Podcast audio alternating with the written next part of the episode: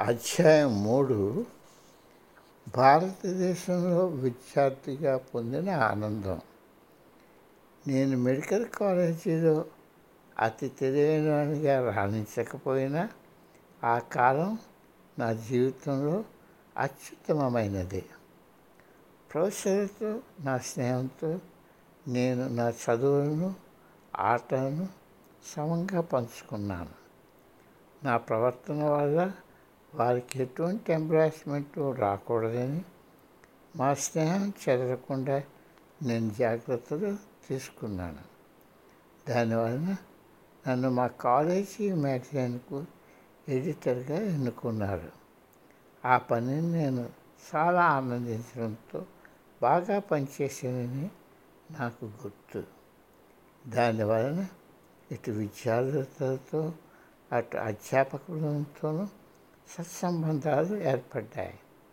సెమినార్లు ఉపన్యాసాలు ఏర్పాటు చేస్తూ ఫుట్బాల్ ఆడుతూ విద్యార్థి సంఘంలో చురుకుగా పాల్గొన్నాను.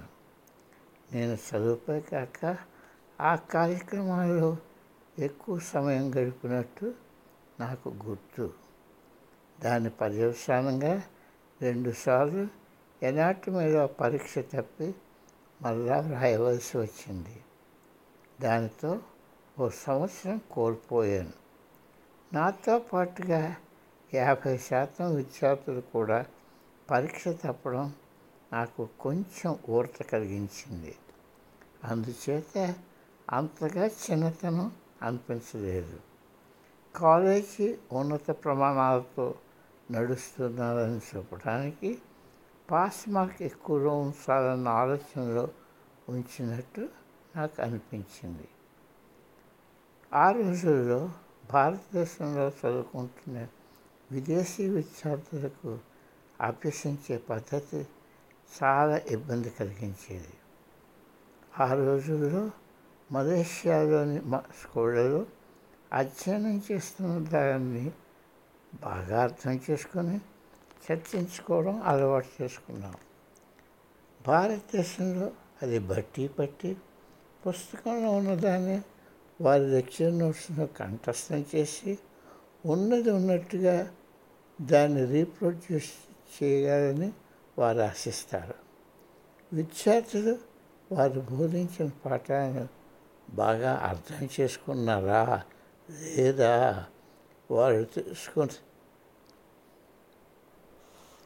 వాళ్ళు తెలుసుకున్న దాన్ని ఎంత చాకచక్యంగా రాయగలుగుతున్నారు? అన్న దానిలో వాళ్ళకి ఆసక్తి లేదు. వాళ్ళకు కావలసిందంతా వారు చెప్పిన దాన్ని కంఠస్థం చేసి పరీక్షలో యథాతంగా యథాతథంగా రాయాలన్నదే వారు కోరుకునేది. నాకు అలాగే కంఠస్థం చేయడం చాలా అసహించుకునేవాడిని నాకు ఈ పద్ధతికి అలవాటు పడడానికి కొంత సమయం పట్టింది. దానికి తోడు ఇంట్లో పెడుతున్న ఆంక్షలతో నా స్వతంత్రం పోగొట్టుకుంటున్నానన్న భావన నాకు అంతరాయాలు కల్పించింది. కూర్చొని బట్టి పెట్టడం కన్నా మిగతా యాక్టివిటీస్ ఎంతో ఆనందాన్నిస్తున్నట్టుగా ఈ కంఠస్థం చేయడం చాలా ఇబ్బందిని నాకు కలుగు చేసింది నాకు ఇంకొక డిస్ట్రాక్షను క్లాసులో అమ్మాయిలు మగపిల్లల స్కూల్లో చదువుకొని వస్తున్న నాకు ఇంతమంది అమ్మాయిలు క్లాసులో ఉండటానికి అలవాటు పడడానికి కొంత సమయం పట్టింది. అయినప్పటికీ నా చదువు మందగిరలేదు బాగానే చదువుతున్నాను. మంచి తెలివితేటలున్న విద్యార్థులు తప్పకుండా పేరుగాంచిన డాక్టర్లు అవుతారనుకోవడం పొరపాటని నా అనుభవంతో తెలుసుకున్నాను.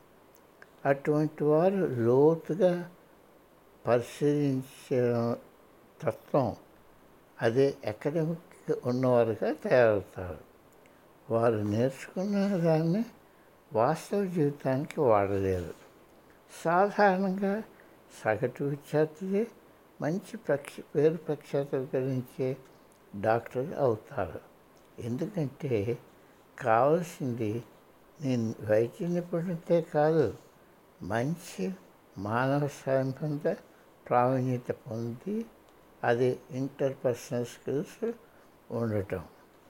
నేను కాలేజీలో మెడికల్ పుస్తకాలు నుండి విద్యార్థులు పేజీలు పేజీలు ఎ- అప్పచెప్పగలగడం చూశాను. ఆ పుస్తకాలు మోయడానికే బరువుగా ఉండేది. అలాంటి వాటిని వారు కంఠస్థం చేయగలిగారు. అలాంటి విద్యార్థులు సాధారణంగా ఆఖరిలో ఉపాధ్యాయ వృత్తిలోనే పరిశోధనలకు చేరుతారు. అక్కడ చదువుకున్న మలేషియా విద్యార్థులు చాలామందికి కష్టంగా ఉండేది. నేను మలేషియాకు తిరిగి వచ్చి సాబాలో ఉద్యోగానికి వెళ్ళాక నేను ఎన్నో మరలు నేర్చుకోవాల్సి వచ్చింది. కానీ ఆఖరిలో హాస్పిటల్లో ఉన్న మంచి డాక్టర్లలో ఒకరిగా పేరు పొందాను. అక్కడ పది పదిహేను మంది డాక్టర్లమే ఉండడంతో మేము ఎంతో కష్టపడి వారిలో మంచి పేరు సంపాదించుకోగలిగాం. పెద్ద హాస్పిటల్లో పనిచేస్తున్నప్పుడు నువ్వు కొన్ని బాధ్యతలు తీసుకొని ఆసుపత్రి గురించి ఆలోచించావు. చిన్న హాస్పిటల్లో అలా కాకుండా అన్ని బాధ్యతలు నువ్వే తీసుకొని దాని పేరు గురించి ఆలోచిస్తావు. అయినప్పటికీ భారతదేశం నుండి పట్టా పొందిన వారు మంచి డాక్టర్లు అవడానికి ఎక్కువ అవకాశం ఉంది. చదువులో ఆఖరిన హౌస్ సర్జన్గా పనిచేస్తాం. అప్పుడు మేమే రోగులను పూర్తిగా చూసుకోవాలి. ప్రత్యక్ష అనుభవంతో క్లాసులో నేర్చుకున్న దానికన్నా ఎక్కువ నేర్చుకోవడానికి అవకాశాలు ఎక్కువ దొరికేవి. తక్కిన ప్రదేశాల్లో రోగుల పరీక్ష మొదలుగా గల వాటన్నిటినీ పుస్తకాల ద్వారా నేర్చుకోవాలి. ఇది భారతదేశ ప్రత్యేకత. మూడవ సంవత్సరం నుండి లెక్చర్ గారి పర్యవేక్షణలో రోగులను చూడటం వారికి ఎలాంటి చికిత్స వాళ్ళు నేర్చుకోవడం భారతదేశంలో జరిగేది. మేము రెండో సంవత్సరం పూర్తి చేశాక డాక్టర్ చిన్నమైన స్టెటస్కోప్ పట్టుకొని ఎక్కడ పడితే అక్కడ తిరగడం ఒక అపూర్వ ఆనందం. దాని తర్వాత చాలా క్లాసులు హాస్పిటల్లోనే జరిగేవి. లెక్చర్ క్లాసులో కేసు గురించి తెలిపి చర్చ జరపడం మాత్రమే జరిగేవి. మేము ఎక్కువ సమయం వాటిలో మా అధ్యాపక బృందంతో రోగులను పరీక్షించడం దాన్ని వారు విశదీకరించడం మేము ఎంతవరకు నేర్చుకున్నామో తెలుసుకోవడానికి ప్రయత్నించడం మా సంశయాన్ని తీర్చడంతో మేము ఎంతో నేర్చుకోగలిగాం. భారతదేశంలో ఉన్న అత్యుత్తమమైనగా ప్రఖ్యాతిగాంచిన మొదటి పది హాస్పిటల్స్లో మణిపాల్ ఒకటి. క్లాసులో విద్యార్థులు ఇరవై ఐదు మంది మాత్రమే. దానితో మా అధ్యాపక సిబ్బంది యొక్క ధ్యాస మాకు ఎక్కువగా దొరికేది. ప్రతి విద్యార్థి పేరుతో వాళ్ళ ప్రవర్తనతో సహా లెక్చరర్కు తెలియడంతో క్లాసును మానేయడం కానీ పిచ్చి పిచ్చి వేషాలు వేయడం కానీ ఎప్పుడూ చేయలేకపోయేవారం వెనుకపడిపోయిన వారిని వారు ఒక కంట కనిపెడుతూ ఉండేవారు. జీవితం ఎంతో సంతోషంగా గడిచింది. కొత్త కొత్త అనుభవాలు అందులోనూ అమ్మాయిలతో చూసిన ప్రతి యువతి నా కళకు అందంగానే కనిపించేది.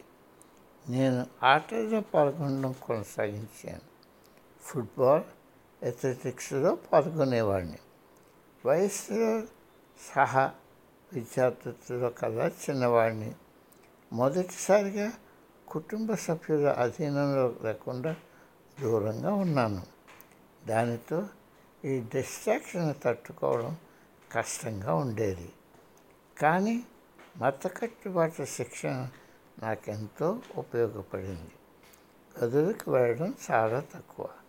అవి ఎక్కువగా పరీక్ష సమయంలోనూ రిజల్ట్స్ వచ్చే సమయంలోనూ సాధారణంగా జరిగేవి.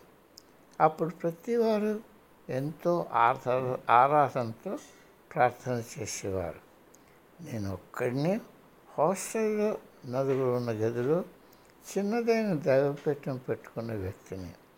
రోజు స్నానం చేశాక పూజ చేసి భగవద్గీతలో కొన్ని పేజీలు చదివి అప్పుడు క్లాసులకు వెళ్ళేవాడిని. మొదట్లో నా సహోద్యార్థులు నన్ను అల్లరి ఆఖరిలో వారు కూడా నా దైవపీఠం ముందు ప్రార్థన చేస్తుండడం ముఖ్యంగా పరీక్షల ముందు నేను గమనించాను. నా నాలుగవ సంవత్సరంలో కష్టపడి నేను ఒక్కడినే ఉండడానికి రూమ్ సంపాదించుకోగలిగాను. దానికి ఎక్కువ అద్దె ఇవ్వవలసి వచ్చింది. అయినే నాకే ఒక గది ప్రత్యేకంగా ఉందన్న ఆనందం పొందడానికి నా ఇతర సౌకర్యాల ఖర్చు తగ్గించుకోవాల్సి వచ్చింది.